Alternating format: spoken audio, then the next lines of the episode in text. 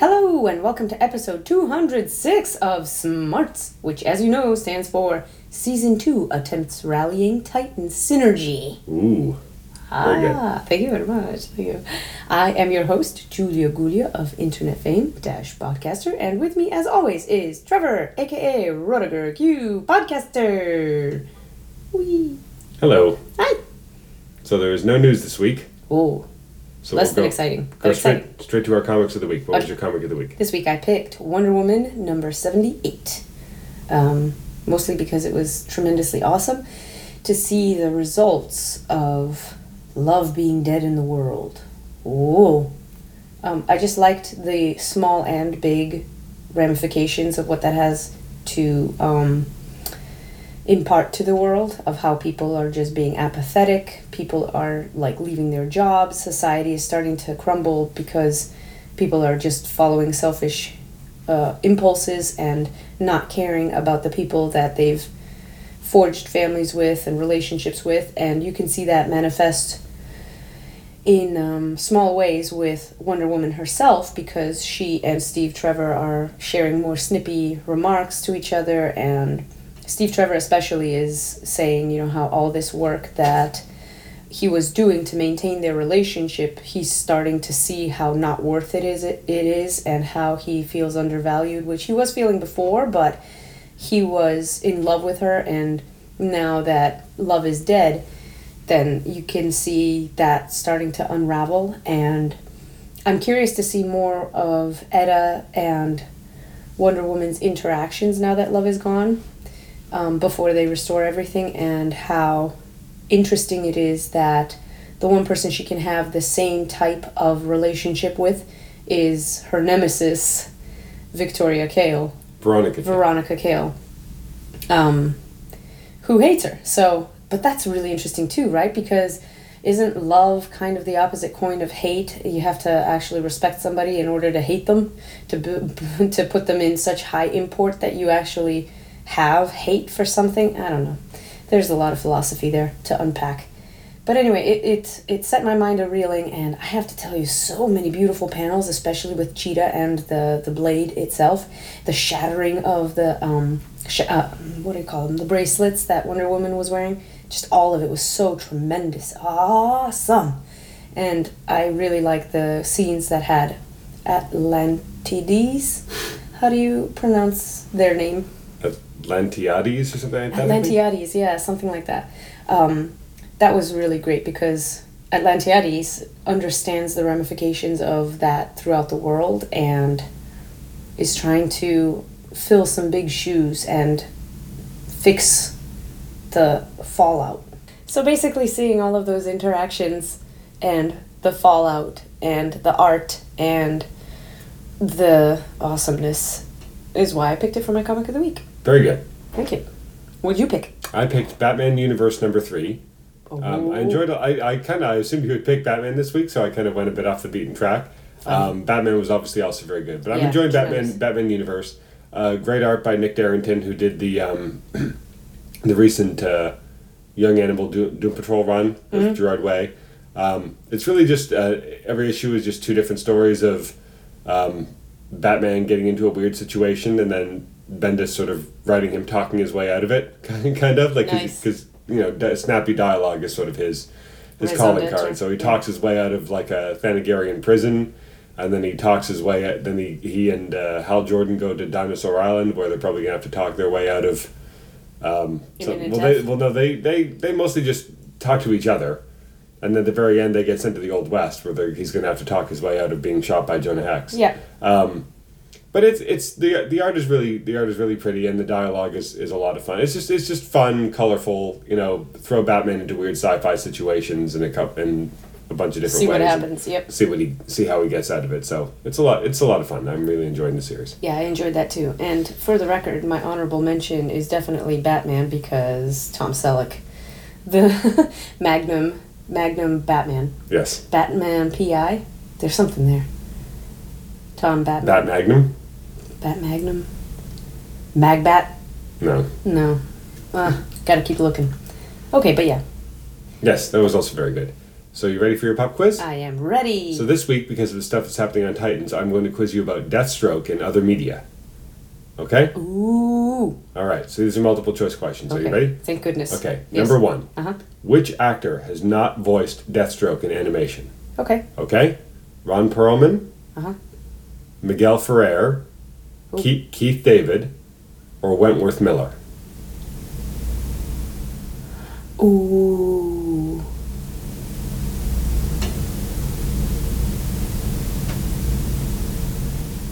Silence. Uh huh. Sorry, silence is boring. What are the options again? Ron Perlman, Miguel Ferrer, Keith David, or Wentworth Miller? I think it's Ron Perlman. No, Ron Perlman, in fact, voiced him before any of these other people did. Ron Perlman voiced him for years on the Teen Titans cartoon. Oh, The correct answer is Keith David. really? Wentworth Miller voiced him for one episode of Young Justice before being recast, and Miguel Ferrer voiced him for the uh, Teen Titans, the Judas Contract animated movie that came out a year or two ago. Oh, all right. That was his last role, apparently, before passing away. All right. No, I remembered that Miguel Ferrer did voice him. Yeah, but uh, okay. All right, number 2 Mhm. Which Battlestar Galactica actor portrayed Slade Wilson on Smallville? Oh, I Okay. have no idea. This Was is a it shot in the Edward. James Olmos, Michael Hogan, who played Colonel Tigh, Tahmoh Penikett, who played Helo, or Jamie Bamber, who played Apollo? Hmm. Hmm. I'm gonna say the guy who played Helo. No, it was Michael Hogan who played Colonel Tigh. Okay. Yes. Although Tahmoh Penikett would make a pretty good younger, like Manu Bennett That's what I'm age. saying. I thought it was yeah. That I thought it was a proto because you know we got Tom Welling as a proto Superman. And okay. Yep. All right. Number three. Which Deep Space Nine actor portrayed Deathstroke in the Injustice video game? okay. Was it Marc Alaimo, Casey Biggs, Michael Dorn, or J.G. Hertzler? I bet you a million Deutsche Mark is Michael um, Marc Alaimo. No, it was J.G. Hertzler. No. Oh, that would be so good. That's good voice casting. Yeah, you're right. Okay, I should have gone for that one. Okay. All right. Have you gotten this? No, you've gotten all these wrong so far. Yep. All right. Pretty much. Final question. Okay. For all the marbles. So Joe Mangan, Jim, uh, You won't do that again? Joe, no, staying in. All right. Joe Manganiello. What? You know him, right? Um, yeah, friends with my friend. Nah. So he played Deathstroke in the brief post-credit scene in the Justice League movie when he appears Oh, on sure. Lex Luthor's lot. Yeah. Lot. Yacht. yacht? you you want to go this He's on, segment he's on a lot of yachts. So Joe Manganiello oh no. portrayed Deathstroke. Okay, and was slated to reprise the role in which aborted slash retooled DC movie? Okay. So now presumably not not happening mm-hmm. because there's been a lot of turnover in these movies. Flashpoint, mm-hmm. Man of Steel two, The Batman starring Ben Affleck, or Suicide Squad two. I think Suicide Squad two. No, he was going to be the main villain in The Batman. Oh. Ben Affleck's the Batman. Okay.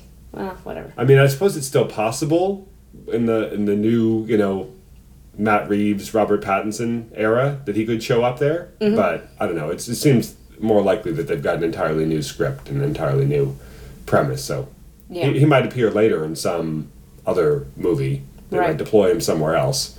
But it really felt like that was setting up a potential Justice League two Legion of Doom kind of thing that Yep. we may or may or may not happen because Justice League didn't do very well.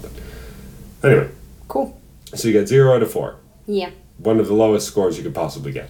One of yeah. All right. Mm-hmm. So the only show we have to talk about this week is Titans. Titans. So we have the That's my acronym. we have the season premiere, Yep. which was Trigon, Which was and then the yeah. second episode, which was called Rose. yes. So this is sort of an interesting case study because I feel like these two episodes couldn't couldn't be more different.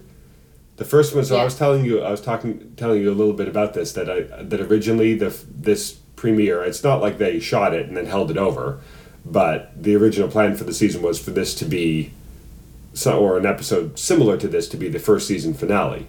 But instead, somewhere along the way, they decided to end the first season on a cliffhanger and hold the conclusion to be the premiere of the second season. and I feel like that might have worked if they'd done it differently. But I feel like it just it didn't work here at all because it all of the all of the tension and the build up from the first season is gone because you've waited a, a year, right? So instead of being thrown into some new, you know, in medias res crazy situation, or having like a slow build up, you know, Right. to, you're sort of thrust back into the moment, and you're like, but you're not, you know what I mean? You've kind of like lost a bit of the attachment to the characters because it's been so long, and you're trying to remember like where everybody was and what everybody's emotional state was. You can't be expected to just dial back into that that mindset. Right. And so by and by the time you're there, the episode's mostly over. And it also felt really by the numbers like okay, we're going to show Trigon corrupting each of these heroes, and mm-hmm. then we're going to see Raven reaching each of these. You know, like I guess she only reached Dick, but it felt like they were like, okay, now it's time for Hank and Don to be corrupted. Now it's time for Corey to be corrupted, and then Right. she rescues Dick, and then she goes out and she fights Trigon. I don't know. It felt like I feel like it, it might not have been a great season finale, but it would have worked better as a finale than a premiere, just because we would have been more swept up in it because we would have been more in the moment. Whereas now I just felt like it's like, oh, okay, that's kind of it. You know. Right. I mean, superhero shows can sometimes have fairly perfunctory season finales just because it can be hard when you don't have a movie budget to do something like Raven versus Trigon. Mm. So I feel like having it be more emotional and character based, where it's all about her finding the strength to fight him, and as soon as she does, he's actually not that hard to vanquish because she doesn't have to beat him, she just has to seal him away again. Mm-hmm. But because we weren't being swept up in the in the emotions of the character because we were still getting reacquainted with the character, it didn't really land to me. Whereas the next episode felt like this would have been a great season premiere. Mm-hmm. And in fact, this this they might have even been better. off. I was saying this. I think they might have even been better if this had been like the first episode of the show instead of having a whole first season where you slowly learn about Raven and Trigon and and Dick dealing with the darkness. And like, what if episode one of the show? It would have to be a little different maybe, but episode one of the show was Dick, who's given up being Robin, but has now decided to get back in the game. Decides to go out and recruit young metahumans that are in trouble and like at risk and bring them to Titan's Tower to form a new team of Titans, and that was the premiere. And you could do it where maybe the person he sees on the news that convinces him that he's needed again is not Rose but Raven herself, and so they mm-hmm. could even have the whole Raven Dick, you know, brother, older brother, younger sister thing that they had in the actual first season, but have it develop that way, where he's instead of being reluctant uh, instead of everybody kind of being reluctant in the first season, you could have had him be the motivating force. And you could still have done the whole Trigon thing and everything else and have Gar introduced through the Doom Patrol and, and Corey having lost her memory or whatever. But Dick going out and finding these people instead of them just sort of randomly bumping into each other, I felt would have lent it more of a would have lent it more momentum. And by having all the more comic booky trappings, like Titan's Tower and the training room and the code names and everything else, would have made it feel a bit more superhero-y. Whereas the first season really felt like it was trying to be dark and gritty and not have a lot of superhero stuff in there, but it was kind of at odds with itself because you had a Hawk and Dove right there in their costumes, you had Robin right there in his costume. Um, but they didn't even use the word Titans in the first season. Like it really felt like they were trying. They were first seasons of DC show, DC shows are weird that way. Like Arrow was the same way. Like it seems like feels like sometimes a lot of DC shows in their first season are trying to be something they're not. Legends was the same way too, and then like they sort of figure out what they want to be, almost really right out of the gate in season two. Like Flash, Supergirl, they both had really strong first seasons, but there's there's a lot of DC shows. Well, don't be uh, don't be don't be forgetting that uh, Arrow blazed the path, so they didn't want to step out with what they wanted to be. Yeah, but I mean, Arrow might have. Arrow might have been even more successful if they were more superhero-y from the beginning. I don't like.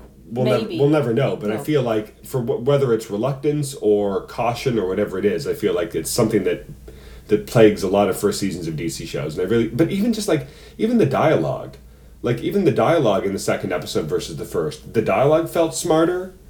And the characters felt more real, you know, and th- Mm-hmm. There was more humor. There Yeah. was there were more good character moments. Yeah, I, I, the whole it almost felt like a completely different show. Like it almost Yeah, felt, it and there were different writers, of course, but it's the same showrunner and the same writing staff. Right. But it almost felt like there was the completely different people behind the camera, True. when in fact that was not the case. So I don't know. I mean, I, I know that I know that um, Bryan Hill, who is a writer that I, I like a lot of his stuff in the comics. He wrote the Michael Cray series. He did a great arc on, arc on Detective Comics, and he's the writer now of Batman and the Outsiders.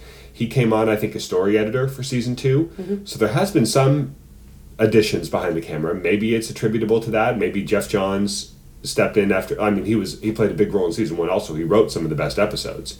But maybe um, now that his workload is a little less, he was able to sit down and say, okay, let's let's figure out what worked and what didn't in the first season, and let's move forward with that. But I don't know. Like I I, I enjoyed a lot of the first season, but I think I think that we agreed that like between Doom Patrol, Swamp Thing, Young Justice, and Titans, Titans is probably like our last place as far as favorite DC Universe shows. Yeah. But man, if it had been this show from, I mean, it's just one episode, so you can't really, you know, it's a little unfair to say like maybe the episode after this won't be very good, but like this is more the show that I was expecting, like down to earth, Mm-hmm. you know, and to everything from the the characterization to the performances to the cinematography still feels very grounded and like real worldy and it's mm-hmm. kind of dark and gritty to a certain extent.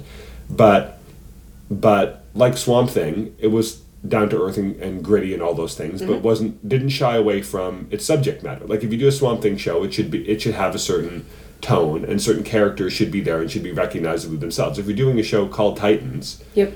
it should have a big tower Mm-hmm. and witty banter between the characters and you know training scenes and you know even the scenes of like Donna and Corey sitting there on stakeout mm-hmm. were were funnier than most of the stuff in the first season. I don't know, like I it really felt like a like a very different, more like a, re-energized show, mm-hmm. and I think that watching them back to back just within a few days of each other is really the difference was really stark. Like, where was this show all Yeah. along? You know, like it was. I mean, maybe it wouldn't have felt as as good if we hadn't got. It's hard to say, right? Like if we hadn't gotten the first season, if we hadn't gotten to know these characters, these versions of these characters in this world, would it have would it have been as enjoyable? Like if this, if if this were our first introduction to these characters, would it have been as as enjoyable? Maybe it's because we saw them go through everything we saw them go through in the first season that it's fun to see them let their hair down a little bit. Yeah. So it's kind of hard to say, but the episodes in the first season that I enjoyed the most, and Geoff Johns wrote a bunch of them, were the ones that were less concerned with the whole bringing the team together, Trigon is the big threat storyline, and more concerned with like it was it was a character study, like the episode that was mostly about Donna Troy, or the episode that was about Hank and Don and how they met each other, or the Doom Patrol episode, or the Jason Todd episode. Like those were those I thought were the best ones because they focused more on the character, and those characters I thought were really well done and like straight out of the comic. The Doom Patrol was this is before we got the Doom Patrol show, but they were straight out of the comic. Donna was straight out of the comic. All of her all of her characteristics were there. Um, whereas a lot of the main characters in season one seemed very different than they were in the comics. You know, like we talked about how you know Dick and Starfire seemed a lot more bloodthirsty, for example, than they were in the comics. So I don't know. I feel like, and but, but this this Dick, who's kind of, and again, maybe it's because he's been through the stuff in season one. He was sort of in, he'd been through the crucible, and he came out and you know was confronted with the darkness within himself and decided to turn away from it and everything. But the the sort of big brother mentor um, protector of, of young heroes, Dick Grayson is one of my favorite aspects of him. Like sort of the you know the big brother of the DC universe is one of the things that I I really love about the character, and so seeing him grow into that here is is great. Seeing Raven be a lot more confident and self assured. I mean, there's trappings like having the bluer hair and the gem in her forehead and everything, um, but seeing her be more more confident and self assured. But I'm glad And that, wise. I'm right, and but she's she was always wise in the comics, which was I mean I guess recently they've played her more as like maybe the the goth teenager, but traditionally she was the sort of wise, distant presence. But I like that even after, even though she defeated her father in the premiere, they still had that scene here where she's got like the the darkness is still trying to get out or whatever. Like you can have her be wiser, and more mature, and more confident while still having her be plagued by that stuff. If she was completely in control of it all the time, then it wouldn't be Raven. Like she needs to have be struggling constantly to maintain that balance. Um, and it's interesting to see Jason having to. I didn't. I didn't think that they were going to bring him in as like a team member. I thought he mm-hmm. would continue to be like the side character that would come in periodically for them to bounce off of. Mm-hmm. But having him in the mix, like he was never really a Titan. He was like a Titan for five minutes in the comics before he died, just because it felt like, well, he's Robin, so he should hang around with the Titans a little bit. But it never really was a thing. Mm-hmm. Having him in this mix is really interesting. Like having him be kind of the bad boy, but also so a lot of the stuff that was great about him in the first season, like he's the bad boy, but he also looks up to Dick and kind of wants his approval mm. and wants to wants to please him. Mm-hmm. So you, and Dick does a really smart thing here, and it's a little manipulative, but all leaders have to be a little manipulative in order to get their the recruits to sort of gel as a unit. but the way he sort of said to Jason, and I don't think he was lying, but he mm-hmm. definitely was appealing to a very specific mm-hmm. aspect of his personality. Like, oh, you know, like you can see the way the others look up to you, so it's important for you to set the tone. Like, but but it's it's it's good. It's not like Batman manipulative. It's mm-hmm. it's Nightwing leadership where he's not lying. He's appealing to the better part of him. You know, he's telling him something which is true and that he knows will will make Jason like rise to his you know like appealing to his better angels like rise to be the the guy that he knows he can be mm-hmm. instead of you know instead of putting him down or like negging him or like, there's a lot of ways to get what you want out of a troubled kid you know? Mm-hmm. Like there's a lot of ways you can manipulate like the way deathstroke manipulates Terra. you know? You can take a, a troubled teen and manipulate them to do what you want by making them feel like you're their only support or, or any- but he's like you know he's giving him support and he's also challenging him and he's you know what i mean? Like i really enjoy those scenes too because you don't you don't get a lot of that in the comics either because they didn't interact that much before he died and then when he came back he was red hood so it was often this whole other thing and you never mm-hmm. really got the the version of jason that looked up to him and wanted to please him because Yeah. he's sort of past that now in the comics or at least likes to behave that behave that he doesn't need anybody else's approval so you don't get as much of that. It's more like a thing between him and Bruce you get in the comics where he, he acts like he doesn't care what Batman thinks, but he Yeah. really wants his approval. Um, it's interesting. And so I guess maybe the other thing um, that that we should talk about here is the uh, is a couple of appearances by Iain Glen as Bruce Wayne. Mm-hmm. I feel like it's sort of like a weird accent thing going on, Mm. especially in the first episode where maybe he's he's not super great at doing an American accent. Yeah. But that aside, it's a really interesting take on the character, and it's not really what you would think after watching the first season. Or The way you the way you picture him in your mind based on Dick's, the way Dick talks about him is mm-hmm. like this guy who's like super hardcore. Like he's in it. He's like Dark Knight Returns Batman. He's like the hardest of the hardcore. Mm-hmm. And if he's like a little older than we're used to seeing Batman, he's older in that like Frank Miller grizzled Dark Knight Returns kind of Batman, mm-hmm. not being this sort of like sweet, laid back, like half Alfred, half Batman guy. You Yeah. know, who's like maybe in his who's maybe like 55 and has sort of realized what's really important in his life and he just wants to be a good dad to Dick Grayson. Like, this is the guy you were mad at all season, but I feel like it kind of works because, yeah, like Dick had built this guy up in his mind to be the cause of all of his problems. But once he actually gets his head on straight and sits down, he's like, yeah, you did a lot of great things for me. It's one of my favorite scenes in any comic. Uh, We've talked about this before, but one of my favorite scenes in any comic is when uh, at the end of the arc where you know Bruce got his back broken, then he went off and got himself back together, and Dick Grayson was Batman in the meantime. And then when he, for the first time, Dick Grayson was Batman, not the really good time when Grant Morrison wrote it, but the first time. Yeah. And then Bruce came back, and they had this whole scene. They had this whole conversation, uh, like about being about them being you know father and son basically, and and um, all the stuff they talked about, which we've talked about before here, where Dick was like, you know, it might not have been a normal childhood, and yeah, you probably made a lot of mistakes, but you did the best you could, and and the one thing that I that I'll never forget is like you shared every part of yourself with me. Like you didn't try to wall me off, you didn't try to keep me from this. Like mm-hmm. you showed me who you really were, and you let me be a part of every part of your life. You mm-hmm. know, and that that meant everything. You know, so and they have a very similar conversation here, mm-hmm. whereas like yeah, it was a screwed up childhood, and you kind of turned me into a child soldier, but you this was what you knew, and you didn't try to keep me from it. You let me embrace it, you know, and you and you were doing it to try to protect me and to make me better, you know. And you, to you weren't you weren't doing Give it. me a focus You weren't yeah. Mm-hmm. like I might have felt like a child soldier, but you weren't you weren't trying to create a child soldier. That was just how I felt. You were just trying to help me deal with my grief, Mm-hmm. you know. And then there's another great scene in the second episode um, where he says, if you had to, you know, even after the way I treated you and the way I used to talk back to you and the way I resented you every night Mm-hmm. back then, even though I would go out with you and fight crime, I re- always resented you for it. Even after all that grief I gave you, would you still have taken me in? And he's like, I wouldn't have done anything differently, you know. Mm-hmm. And you kind of feel like maybe you should have done some things differently, but the sentiment is is there. Like he would never like, and I that's another thing that I really love about their relationship in the comics is that Batman sees himself as like a deeply flawed, imperfect, broken person. Mm-hmm. And Dick Grayson, like when he looks at at Nightwing, Mm-hmm. he sees the best thing that he ever did. You know, the best thing he ever did was create this young man Cool. who who is better than him and everyone? who has the best parts of himself and his mission, Mm-hmm. but isn't be, isn't dragged down by the same demons. You know, like Mm-hmm. he was able to to create this guy who is who will surpass him. You know, Yeah. and that's one of the great things I love about the relationship too. And I feel like that was that's in play here. Right. So if all we get is every couple of episodes, like Dick calling up Bruce and just having like a sweet Yeah. dad, dad talk with him, like that's great. I'm all for that. So it, it is a very different version of Bruce Wayne.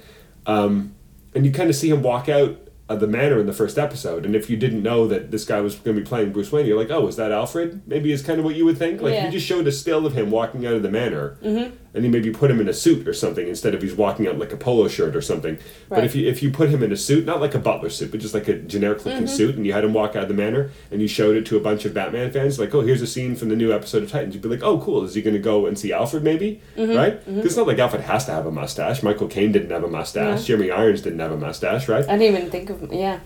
So, but yeah, having like this sweet old guy be.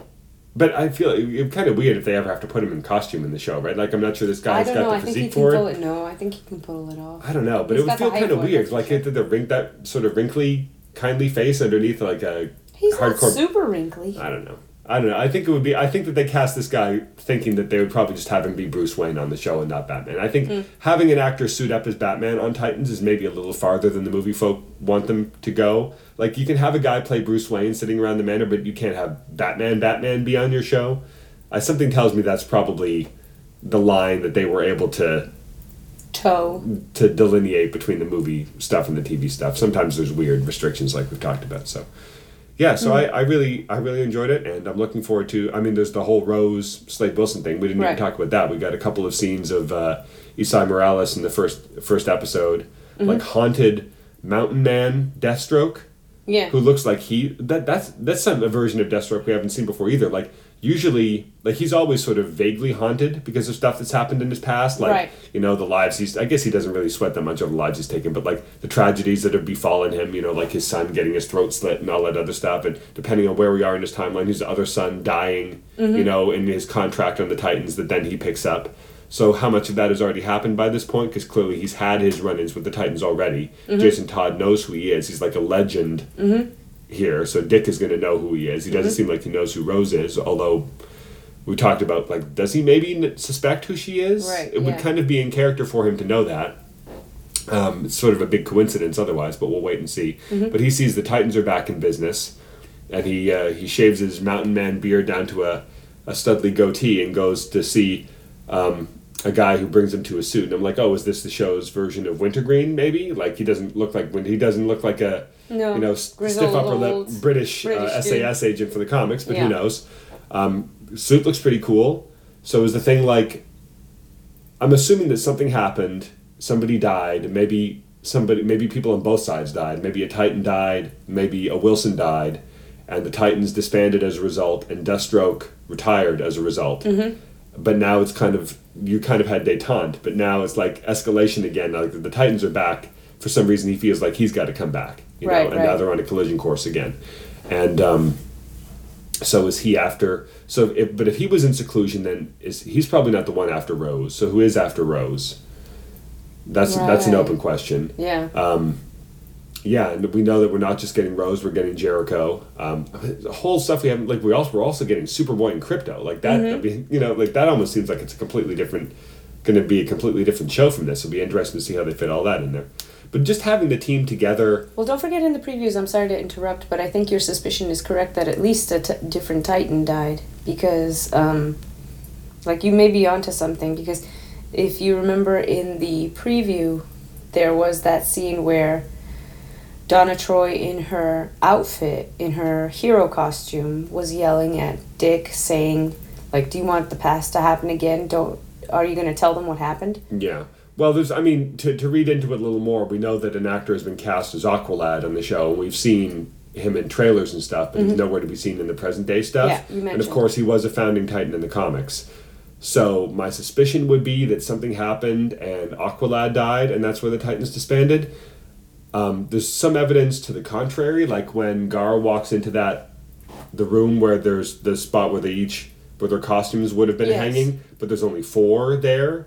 It said like Robin, Wonder Girl, Hawk, Hawk Dove, Dove, yeah. but maybe they took his down because they couldn't stand to look at it or something. But all the on, all the shots we've seen of Garth in the trailers Mm-hmm. are Garth with Dick in his Robin costume, Donna in her Wonder Girl costume. So far, we've only seen them wearing those suits in the past. Yeah. Dick I would be very surprised if they had Dick put the Robin costume on again. The president feels like Exactly. he's past that, and if we see him suit up again later this season, it will be as Nightwing. Yep. If if Donna teased it too. if Donna suits up again, she might put the red costume with the gold stri- uh, the gold stars back on. I think it'd be cooler if they had her put on like the black and silver costume from the comics as Oh, a way cool. of Yeah. you know Advancing just, her just go by Donna Troy or call her Troia. Either way, it doesn't really matter. Um, Hawk and Dove are still Hawk and Dove. That's the other thing we didn't even talk about. Like they're they're like they retired to be like ranchers slash youth counselors, I guess Yeah. like that was a that was a cool bit there too. Like it really felt like they.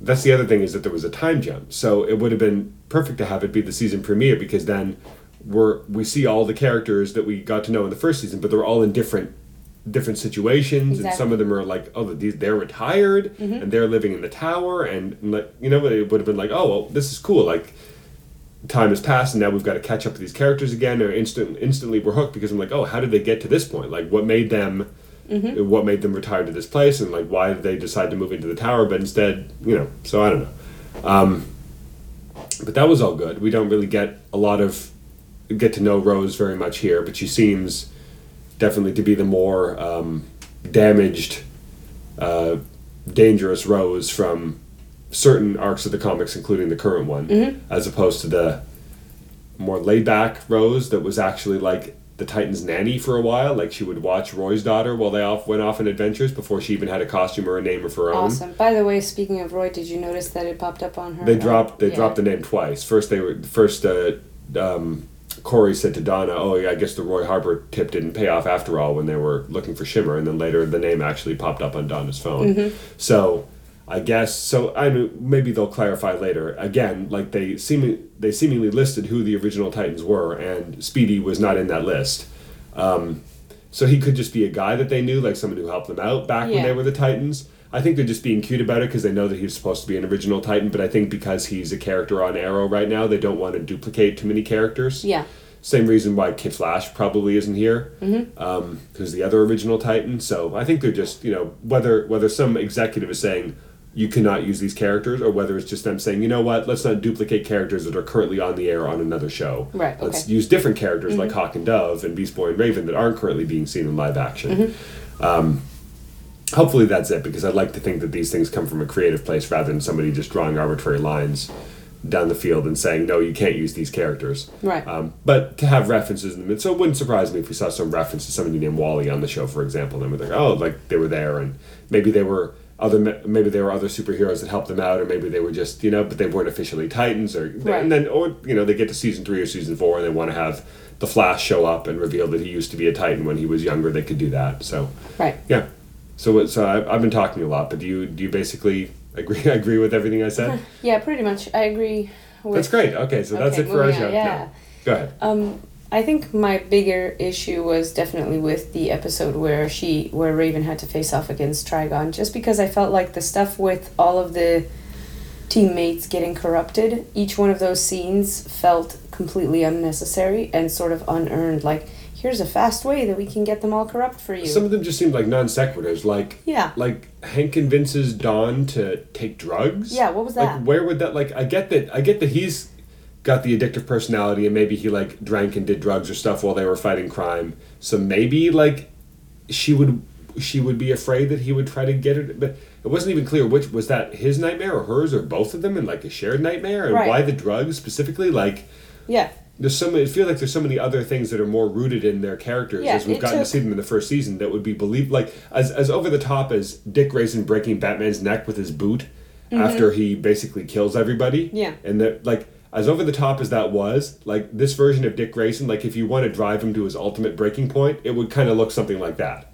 Like that's and a- it took an entire episode right. for Trigon like to get him there. That's that's over the top, but at least it's a it's it's a logical extrapolation from the character. Right. Mm-hmm. But Dawn suddenly ODing on drugs seems way out there. Like and not not like anything that you could extrapolate from the Right. characters that we've seen. And after all the stuff that um, the the team went through, um, Or Kory just Kory deciding- or just Kory just deciding, deciding to okay, kill yeah, Raven." let's just Yeah. kill her right there.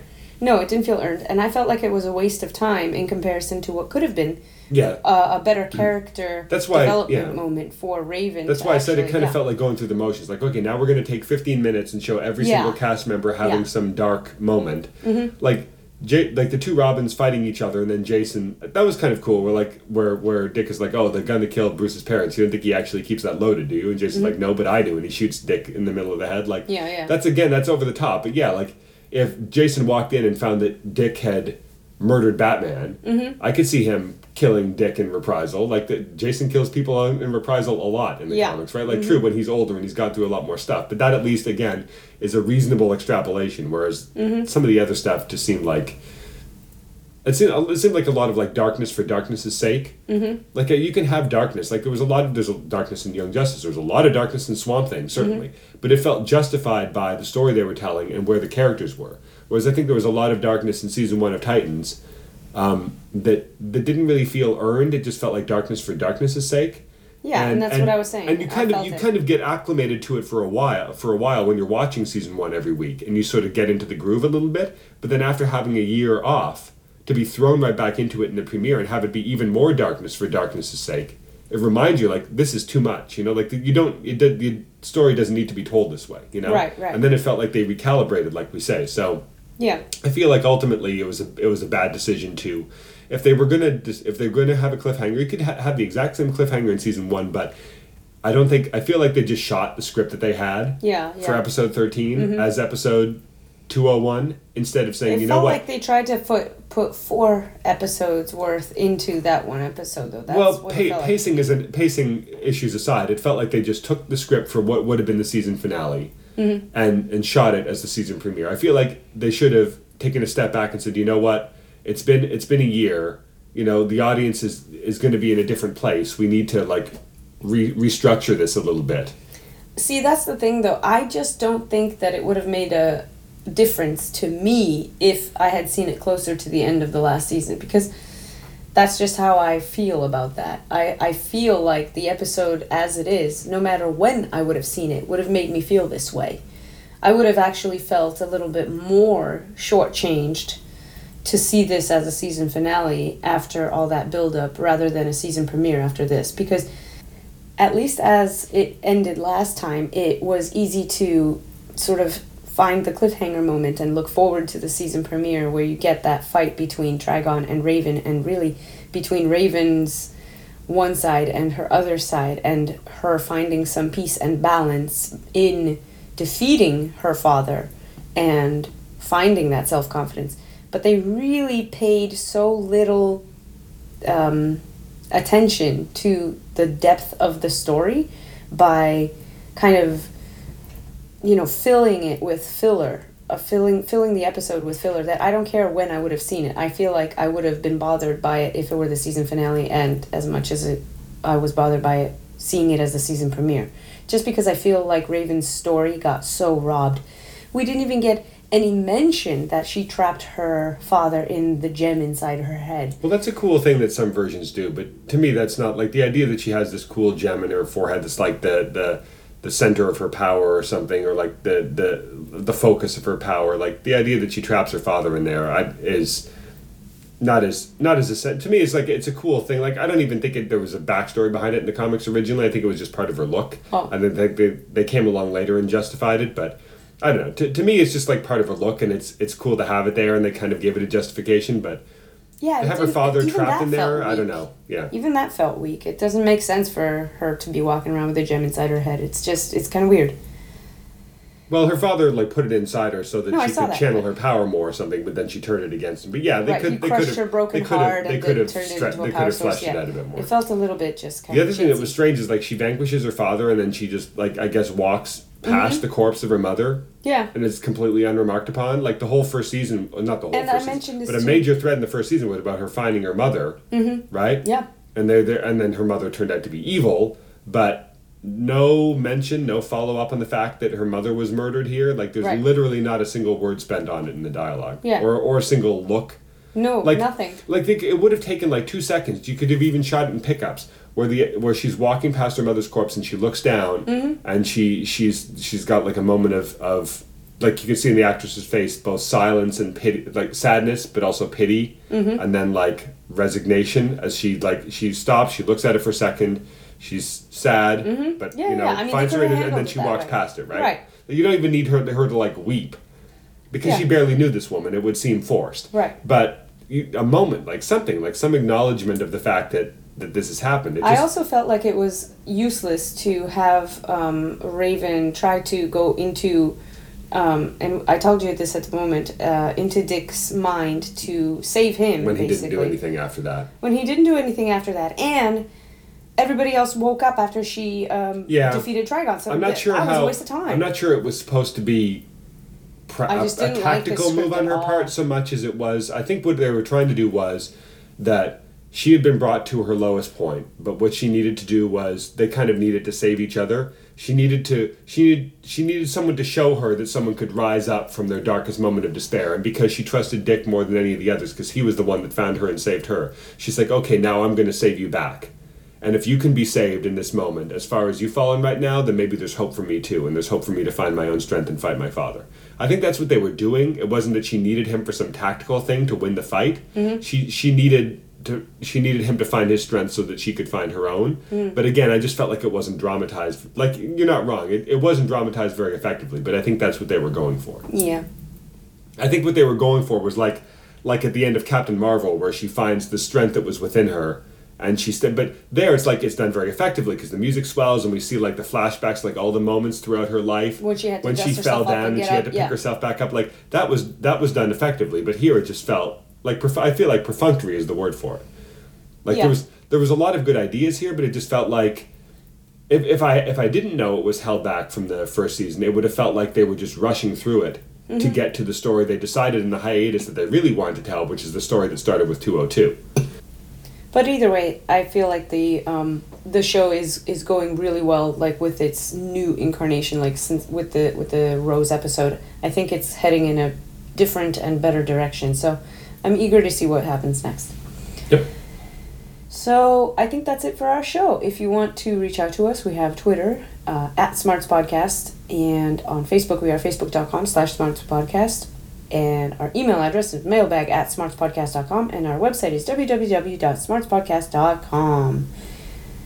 And how about a funny sound for us? I don't have one. Raw, I'm Trigon. Pretty good.